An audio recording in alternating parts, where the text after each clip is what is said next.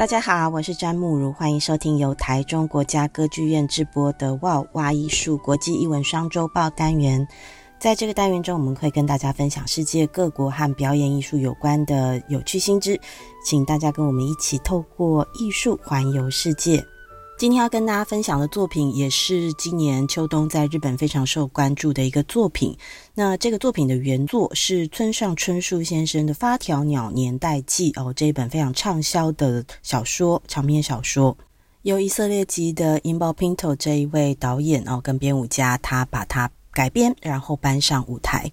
那我相信在台湾，大家对村上春树先生的小说作品应该都不陌生。那么他的作品被改编搬上舞台呢，在日本这也不是第一次哦。呃，在过去曾经有比较早期哦，大概有《青蛙老弟救东京》，这是一个短篇的作品哦。他很早在一九九九年的时候，就有人把它改编成舞台剧。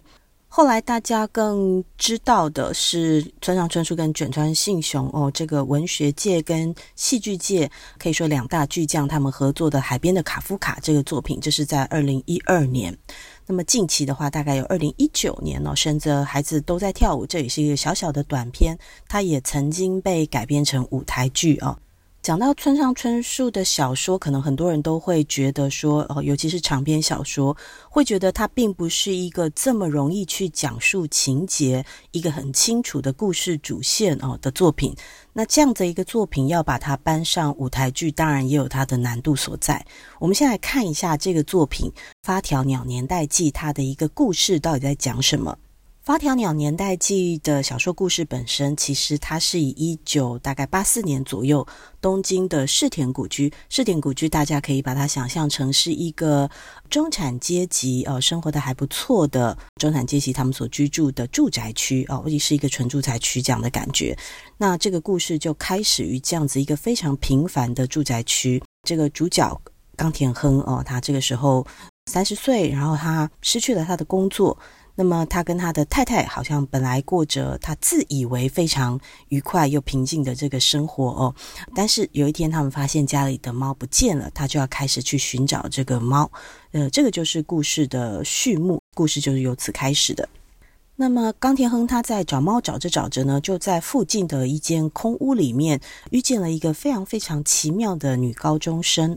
这个女高中生，因为她觉得自己害死了自己的男朋友，所以很长的时间她就没有去上学哦，是一个拒学的少女。那她因为这个冈田亨讲话，呃，她觉得冈田亨讲话很奇怪，所以她给他取了一个绰号叫做“发条鸟”，所以这个作品的名称哦也是由此而来的。在找猫的过程中，这个冈田亨是认识了这个少女，两个人之间也开始产生了一些非常奇妙、很特殊的情感。故事里面另外还会出现呃灵媒，或者是说当初曾经促成他们两位结婚的一个姓本田的老人哦，据说他有通灵的能力。另外还有这个建功中尉，那这个建功中尉就会跟这个本田老人他们两个人开始讲起以前在满蒙战争，这个建功中尉曾经参加过满蒙战争的时候，当时的战役当中非常非常惨烈的一些过去的体验。主角冈田亨在他妻子的推荐之下呢，他就见到了这个自称是灵媒师的加纳马尔他，想要获得一些找到猫的这个线索。那这个加纳马尔他灵媒师也确实给了他非常非常多的预言，但是这些预言让他知道了很多很多的事实，可是好像对找猫来说都没有什么实质的帮助。就在冈田亨觉得自己的生活这个平凡的小日子过得很好的这个状况之下，有一天他的太太久美子突然就离开了家里，离家出走了，而且连行李也都没有带。那久美子的哥哥，久美子的哥哥在这个小说里面的设定，其实他是有特异的能力哦，然后他也是在当地非常有力的政治家哦，叫做绵谷生。这个哥哥就。联络了冈田亨，告诉他说：“久美子，你的太太其实有过外遇。那虽然现在他已经跟外遇对象分手了，可是他也没有要回到你身边，他要跟你离婚，他再也不打算回来了。”冈田亨觉得非常非常的困惑：我到底是哪里做错了？我们的这个过去的生活到底是哪里出了问题了吗？于是他开始一路的探究这个原因。在探究原因的过程当中，他也发现其实他的太太有很多很多过去的历史是他所不知道的哦。那另外，他也开始觉得自己的太太会失踪，久美只会失踪，可能跟太太的哥哥，也就是免谷生哦，有什么样的关系？就在这个寻妻的过程当中，他也发现自己好像正被吸引入一股很奇妙的状况。那冈田亨就好像受了某一些东西的导引之下呢，最后他钻进了他们隔壁家的一口枯井当中，想要去找这个九美子的意识。好，那这个舞台剧的第一幕其实就差不多结束在这边，就是光田亨从在现实生活中去找猫啦、找太太呀、然后跃入了这个水井。但是跃入这个井中之后，他开始进入了一个脱离现实，可能处于自己的意识当中，处于一些虚拟的想象当中的一个世界。所以这边开始是以舞台剧来讲哦，就进入的第二幕。在这个整个故事当中，这个小说当中，我们可以看到他从世田谷的一个很平凡的房子，很平凡的人家的后院，然后。一直延伸到从刚开始可能是故事里面出现的人物里面提到的满蒙边境的故事。冈田为了要找回自己的这个妻子呢，他在进入井中之后，仿佛是跨越了这个时间跟空间哦，开始跟很多所谓的恶的力量来对峙、来战斗。如果我们要简单的去描述《发条鸟年代记》的故事线的话，大概会是这样的一个状况哦。我想到这边，突然发现，如果有人还没有看过《发条鸟年代记》之后，我好像爆了大家的雷，但是也来不及了哦。毕竟这个书已经出版这么久，那也请大家多多包涵。但是我觉得，不管知不知道这个故事情节，其实不管是就看小说来讲，或者是去欣赏这个舞台剧来说哦，应该都不太会有这个所谓爆雷，然后影响大家欣赏体验的这件事情。因为如果有看过小说的人，应该都可以了解哦，在这个书，尤其是后半段。进入到了他的这个井中的世界，进入到了这个虚拟跟想象的世界当中呢，它其实非常非常的难懂，它也相当的复杂。在小说当中出现的很多的人物，不管是他们的身体的状况，或者是心理的状况，我们要怎么样把这些东西搬上舞台，变成一个三 D、四 D 的这个状况，而让这个观众能够去体验，其实。我们光用想象都觉得这是一个相当大的挑战哦，它不像有一些故事，它是有一个明显的主线、明显的故事线的。所以在这一出戏的舞台剧的表现手法上面呢，我们看过一些导演哦，他之前在一些访谈当中有提到，他说他所要做最大的一个挑战，就是我们如何把这一些用文字、用语言来表达的故事，把它转换到视觉、转换到动作上面去。那这个本身当然已经是一件很复杂的工作了。那再加上我们还必须要去确保住这个小说它的核心，它的这个本质。那这个导演他所采用的一个方法是，他其实放弃了很大一部分的这个小说里面的内容，也就是我们所谓的这个情节。那他用其他的方法哦来补足这个作品，或者是说让这个作品取得一个平衡。那这个所谓的其他方法，我觉得就跟导演本人哦是相当相当有关的。刚刚我们有稍微的带到一下这个故事的前半段跟后半段，它呈现的这个故事观，或者是说它呈现的这个世界感，可能是很不一样的。也就是说，因应不同的场景，或许在导演他在表达的时候，他所运用的这个手法也必须要很不一样。在《发条鸟年代记》这个故事当中，我们也可以把它解释为，它是一个人到自己的潜意识里面去进行了一趟旅行哦，这样的感觉。所以。在舞台怎么样去表现？有时候或许必须要去打破这个肉体这样的一个限制，去呈现出人如何在他自己脑里面的空间哦，去进行移动啊。这是一个我觉得对导演来讲应该是非常大的挑战。在这边，我们当然要花点篇幅来介绍一下这一次的这个导演哦，Inbal Pinto。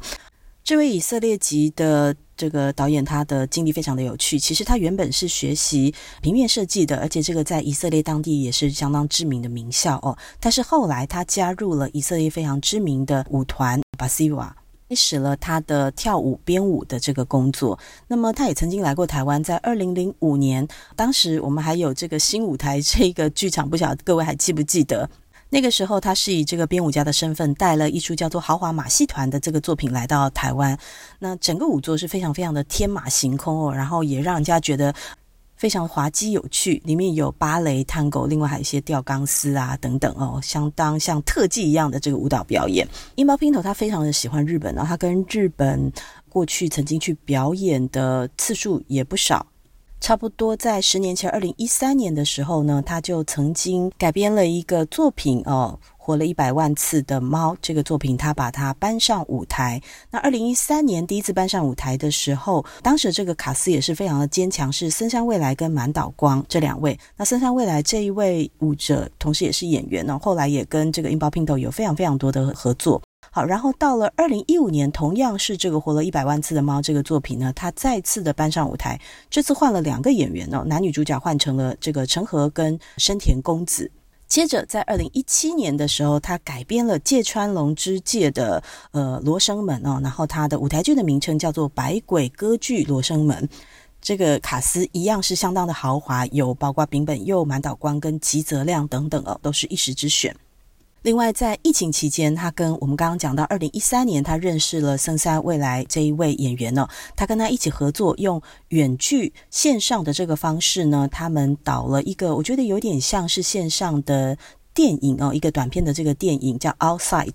因为当时是还处于疫情的状况之下，所以双方是在线上合作的方式哦，一起打造出了这个作品。现在大家在 YouTube 上面都还可以看到这些作品留下的一些影像哦。如果看了之后，你就会非常非常的清楚，就樱保 Pinto 他在编舞上面的一个特色，他对于演员、对于他的舞者的这个肢体的运用哦，有哪一些特征？好，那再来我们看到比较最近的作品是呃 Living Room 这个作品，其实在香港哦，他第一次首演是二零二三年在香港，也是从疫情哦受到了这个启发，让他有很多的灵感去创作的一个作品，在香港。其实是他的亚洲首演哦，中文翻成《异想客厅》。那这个作品后来也是一样，在香港演完之后带到日本去哦。关于这一次《发条鸟年代记》的这个作品，樱保 Pinto 也提到说，他对于村上春树的这个小说第一次看到的时候，可以说是感觉受到了很大很大的这个冲击。因为他觉得村上春树的小说里面呢，其实有很多的部分都是超越了现实的。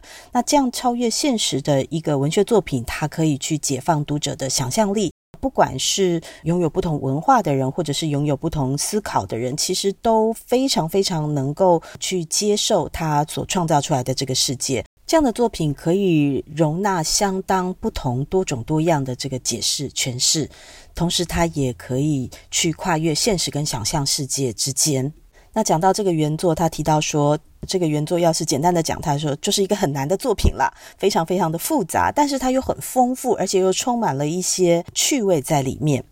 我们可能会忍不住去思考，到底什么才是真正的现实？还有所谓的人心，人有所谓我们知道的事情，我们不知道的事情，但是在这个知道与不知道之间，这个部分呢，其实。存在着相当多的可能性，相当的丰富哦。刚刚我们有提到，樱保 Pinto 他本身是舞蹈起家的，所以呢，在导舞台剧的时候，他把身体、人的身体看作一种素材。在改编《发条鸟年代记》要把它搬上舞台的时候呢，当然，身为一个改编者，他当然非常希望能够忠实于原作，可是又必须要能够带出导演的自己的风格，或者是说自己想要传达的部分。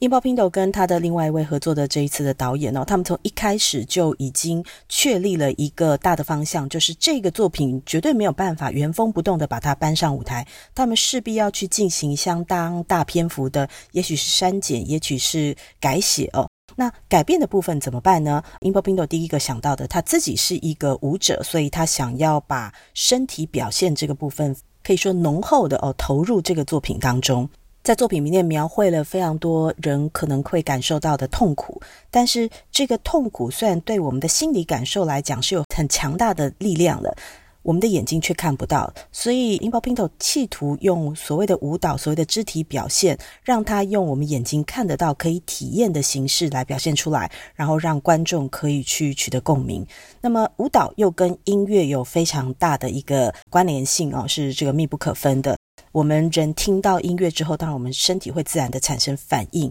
那导演也在听到了这个声音之后，可能又会有一些新的灵感，去设计出一些新的这个动作。所以音乐在这出戏里面当然也是非常重要的一个元素。简单的来讲，我们可以说，音爆 Pinto 这一位导演、这位编舞家，企图用自己的舞蹈基础、自己的舞蹈的专长哦，重新的把村上的文学打破，然后再重组。在这一出作品当中，他除了编舞跟导演之外，他另外也负责我们的舞台的设计。那这一次的这个舞台设计呢，它是一个斜的舞台，在日本他们叫做八百屋舞台，也也就是说后舞台的地方比较高，然后往这个观众大家比较接近观众席的这个地方呢，会慢慢慢慢的倾斜下来哦。那同时，它开口呃也是一样，往观众席的部分呃慢慢慢慢的变大。其实各位可以想象，就是我们在画图的时候这种远近法这样的概念。舞台的装置本身是属于蛮简单的哦，就是它除了我们刚刚讲到这个舞台的地板的这样的设置之外，另外还有可动式的一些面板，它运用这些面板的这个组合，可能让它有时候变成门啦，或者是隔板之类的，所以它可以很灵活的去变化，但是又非常非常的简单。那么在我们的左舞台前方，另外还有演奏的区域。在这组作品里面，我们会有三个乐手，他是及时搭配着舞台上面所发生的场景啊状况，然后来演奏出音乐的。那么大家可以想象到，这个舞台后方高，前面低哦，也就是整个倾斜的这个地面的状况下。光是你要站在这上面三个小时去做一般的表演，就已经非常非常不容易了。更何况它还有相当多高难度的舞蹈动作、肢体表现，所以我们可以感受到它这个对于演员的考验真的是非常非常的高。那整个舞台美术的呈现就很像一本立体的绘本哦。那这种后高前低的这个做法，还有前面的开口打开，当然是为了要让后方的观众也能够非常清晰的看到舞台上面的各个演员的表演啊，每一个角落。樱桃 Pinto 把他读完原作小说之后，在他自己脑中的这个想象世界哦，用自己的方式，用他的舞蹈，用他的视觉上面的这些特征。把它表现在这个舞台上，我们可以说这个是这个作品最大的特征，也是最大的这个亮点。那另外还有这一出作品当中，他有一位合作的编导哦，编剧跟导演 Amir Klieger。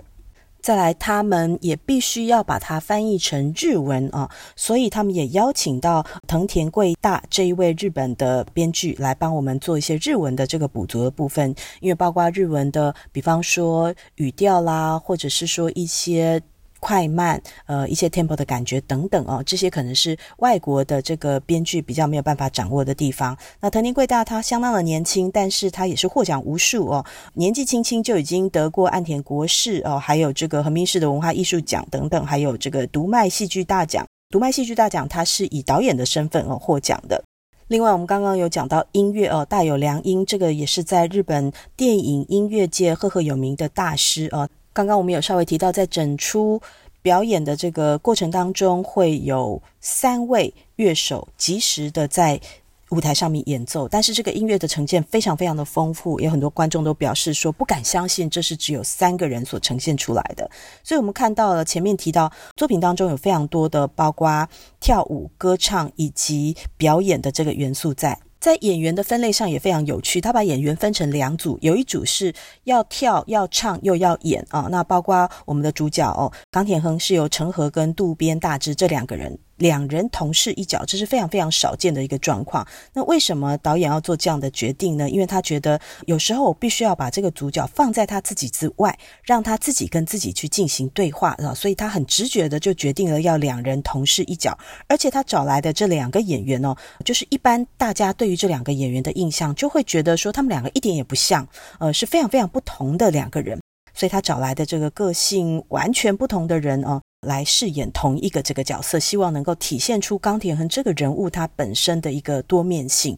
那当然也有很多他们两个人可能你会看到他肢体纠缠在一起啦，啊，一边跳舞一边自问自答这样的一个景象哦，非常的精彩。那其中陈和这个演员，其实他过去有来到台湾，不晓得各位还记不记得，当初是《春琴》这个作品哦，主演是深津绘里。那当时是英国合拍剧团跟世田谷公共剧场他们合作的一个制作哦，到台湾来。那陈和就是饰演深津绘里他演的这个大小姐，她忠心的这个仆人。这次也跟《春晴》一样，对于这个体能的要求非常的高啊！我们看到一些报道说，这个成河的体脂肪已经降到只有一位数了，足见这个戏有多么的磨人哦。好，再来我们看到这个故事当中，或许我们说他是唯一的反派吧，免古生这个角色哦。这次邀请到的是大冠勇辅跟日本非常知名的。呃手藤刚之，他们是采用双演员制，也就是根据你观场的这个场次不同，你看到的鸣鼓声可能会有不同人来饰演。再来，这个不可思议的高中女生这个角色是由门脇麦啊来饰演的。那门脇麦这一个女演员，她也是气质非常非常的特殊哦，呃，相当的适合这种有点不可思议，好像不存在现实当中的这一种角色。在这出戏里面，有一个我自己觉得非常重要的配角哦，就是监工中尉这一个。角色，那饰演这个角色的是崔月满。刚刚我们有提到说，这个监工中叶出来之后，就跟本田老人一起在讲他们过去在满蒙战争的时候的回忆哦。特别他们还提到了这个诺门罕战役。那诺门罕战役是日本帝国跟苏联当时的苏联在远东发生的一场战争哦，就是在这个九一八事件之后，日本占领了中国的东北，然后建立了满洲国。那原本呢，在满洲跟这个蒙古之间，他们有划定了一条界界限哦，这个叫所谓的雍正界限。但是后来关于这条界限的定义又有了不一样的看法哦，所以产生了很多的摩擦，甚至是一个大规模的战争。日方当初去派去参战的这些军队，当然就历经了相当相当严酷的这个战役啊，在。故事里面，透过监工中尉，他可能就讲述着这个战争严酷的场面，呃，什么剥皮警察的拷问啦，或者是说监工中尉自己也是被丢到枯井里面，好不容易才保住一命等等。那据说村上春树的《发条鸟年在记》这个作品哦。就是因为他在普林斯顿大学的图书馆里面读到了跟这个诺门罕战役相关的文件，他才起心动念想要去描写这场战役，描写呃相关的故事，然后最后出现了《发条鸟年代记》这本书。好，我们前面讲到的是关于又要唱又要跳又要演的这一组，那另外在演员当中还有大概八个人左右，他们是专门跳舞的这个演员。这个舞蹈当然在导演的运用上面，它是有功能的。他希望透过这些舞蹈的肢体动作，让观众能够在视觉上非常直觉的去感受到这些角色他们的心理状况。那在视觉上面，它也呈现出非常不可思议，甚至带一点点奇幻的这种光景。这出作品原本在二零二零年的时候哦，疫情中首演，然后后来因为疫情的关系，他们就是非常不得已的把这个公演的期间整个缩短了。但是作品在当时还是受到非常大的好评，村上春树先生本人也去看过了这个作品，而且表达了他的喜爱哦，还跟这个导演说谢谢你们，让这个导演两个人非常非常的开心。我觉得，与其我们用一个文学作品搬上舞台的预设去看这出作品，不如你可以把它想象成这是一个用当代舞的概念重新去拆解了一个故事，然后用很视觉的呈现的方式把它放上舞台的一个作品哦。那也有一些观众看过的观众说：“诶，这很像是在看一本不可思议的立体绘本。”已经知道故事，或者说看过这本小说的观众，可能都知道，它不是一个让你会看了以后会很开心，然后会哈哈大笑的一个故事，但是。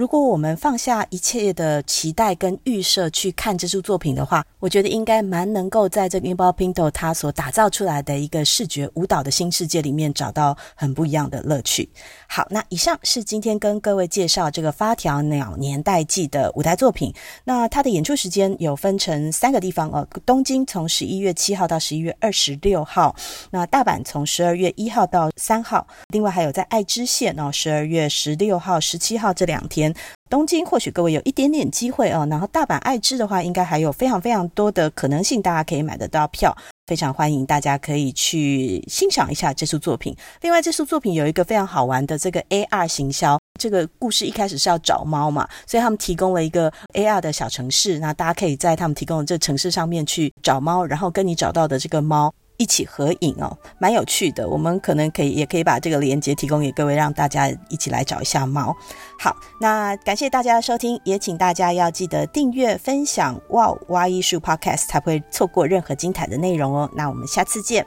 拜拜。